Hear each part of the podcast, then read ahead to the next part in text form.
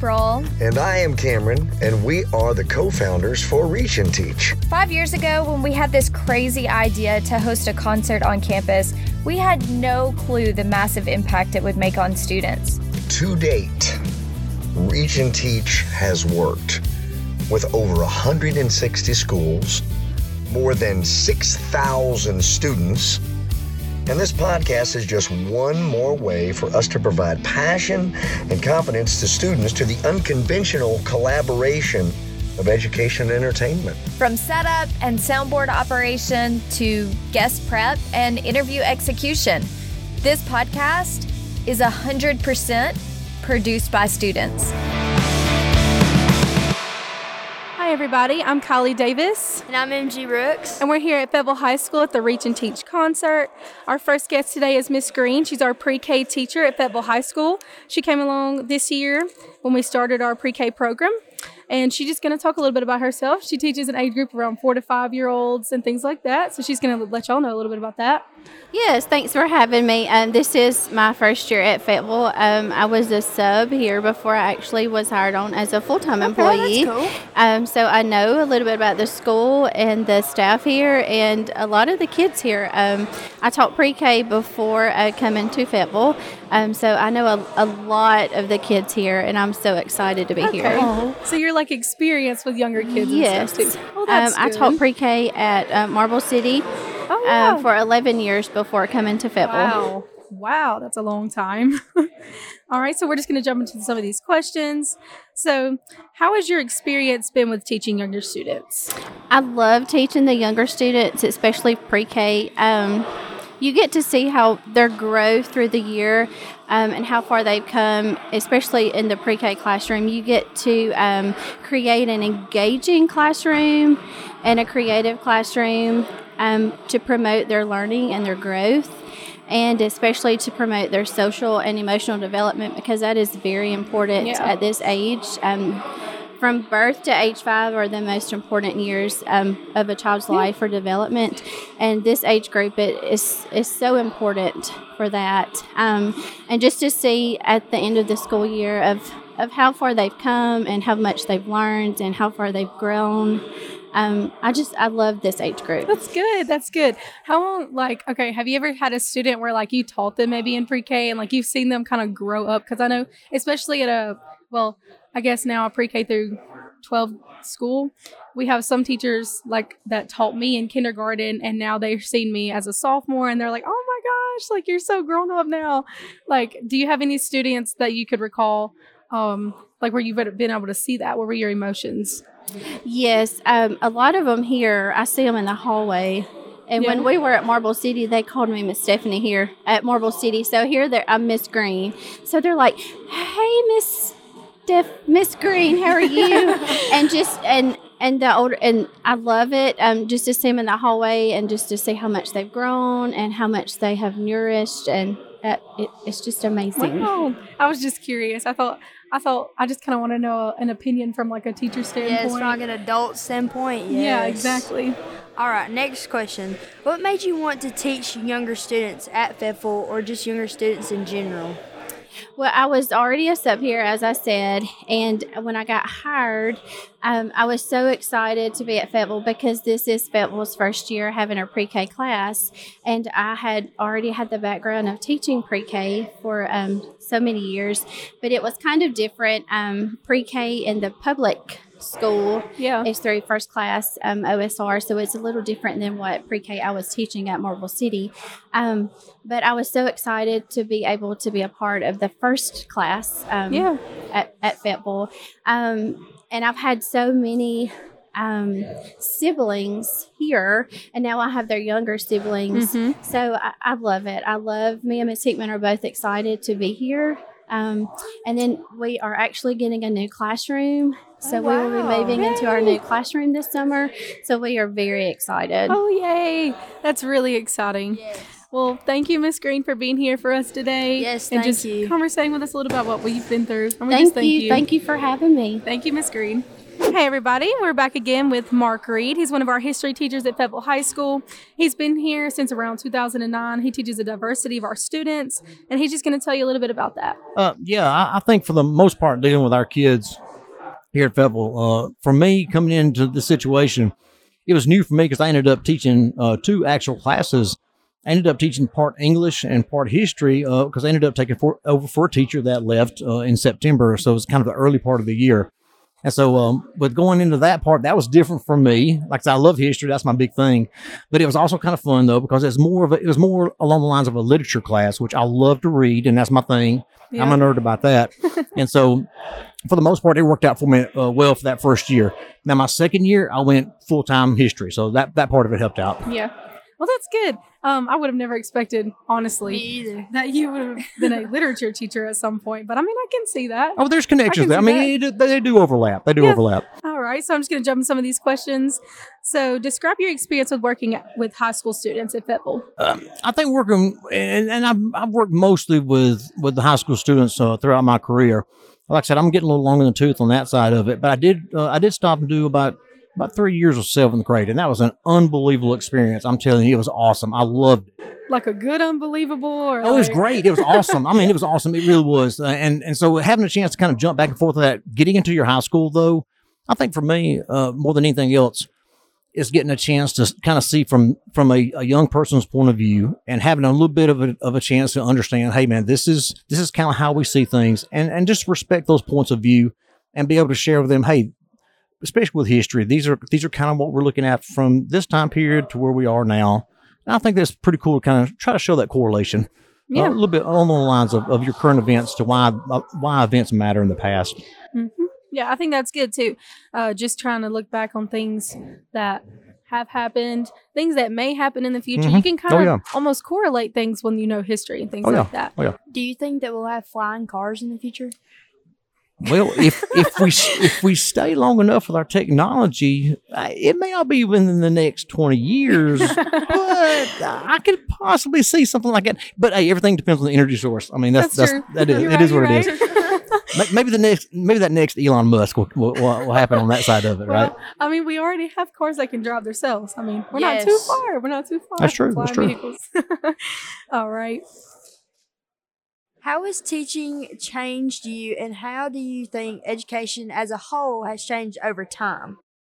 I, think for the most part, and we were talking about this earlier, I, I think there's still that you're, you're still in that transition period where technology's allowed us to be able to, to expand so much in regards to sources that, that students are, are provided today.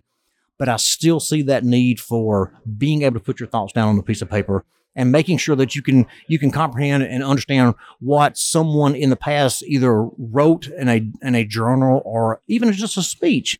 And to make sure that hey we're, we're still very confident in making sure we work on those skills because the tech side of it young folks and, and young folks got that. You guys understand that part of it. It's just making sure that hey man we got we got to make sure we let that correlate over and try to mesh those two to, to uh, better together i'm, I'm kind of like that i'm still kind of old school uh, but i do like some of the new school as well because hey, that's just the way things are going Yeah, yeah.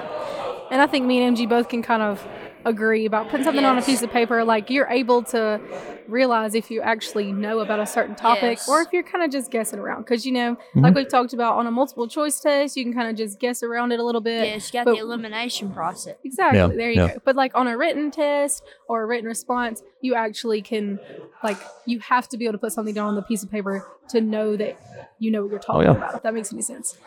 All right. So, what made you want to teach students in the first place? What or who inspired you? uh, one of the biggest individuals that, that really had a huge impact on me uh, was my junior um, high school uh, U.S. history teacher at Winterboro High School. Uh, Susan Carlisle uh, was a fantastic teacher, and I know we talked about this earlier. She she was able to teach her class in more of a college style format, where I was introduced to hey the idea of hey you got to sit there and you've got to be able to take those notes. You've got to understand what the what that in, the instructor is giving to you and that hey you're going to get that that that essay style type of test totally prepared me for college. I was not stressed out whatsoever in regards to walking into my history classes at jacksonville state. And so that was a huge thing for me but she was able to kind of tell it in the sense of a story No. And so with her notes, it, it really was it was more it was easier for me because I'm an auditory learner. So there you go. Yeah. Yeah, I am. Well, yeah, yeah. I'm an auditory learner too, and being able to put something down like in a story, yeah. Oh, I- yeah. I've got it. Oh, If yeah. I, if I can write it down, I got it. Oh, yeah. Which I guess that's what you say. I kind of took your line, but That's okay.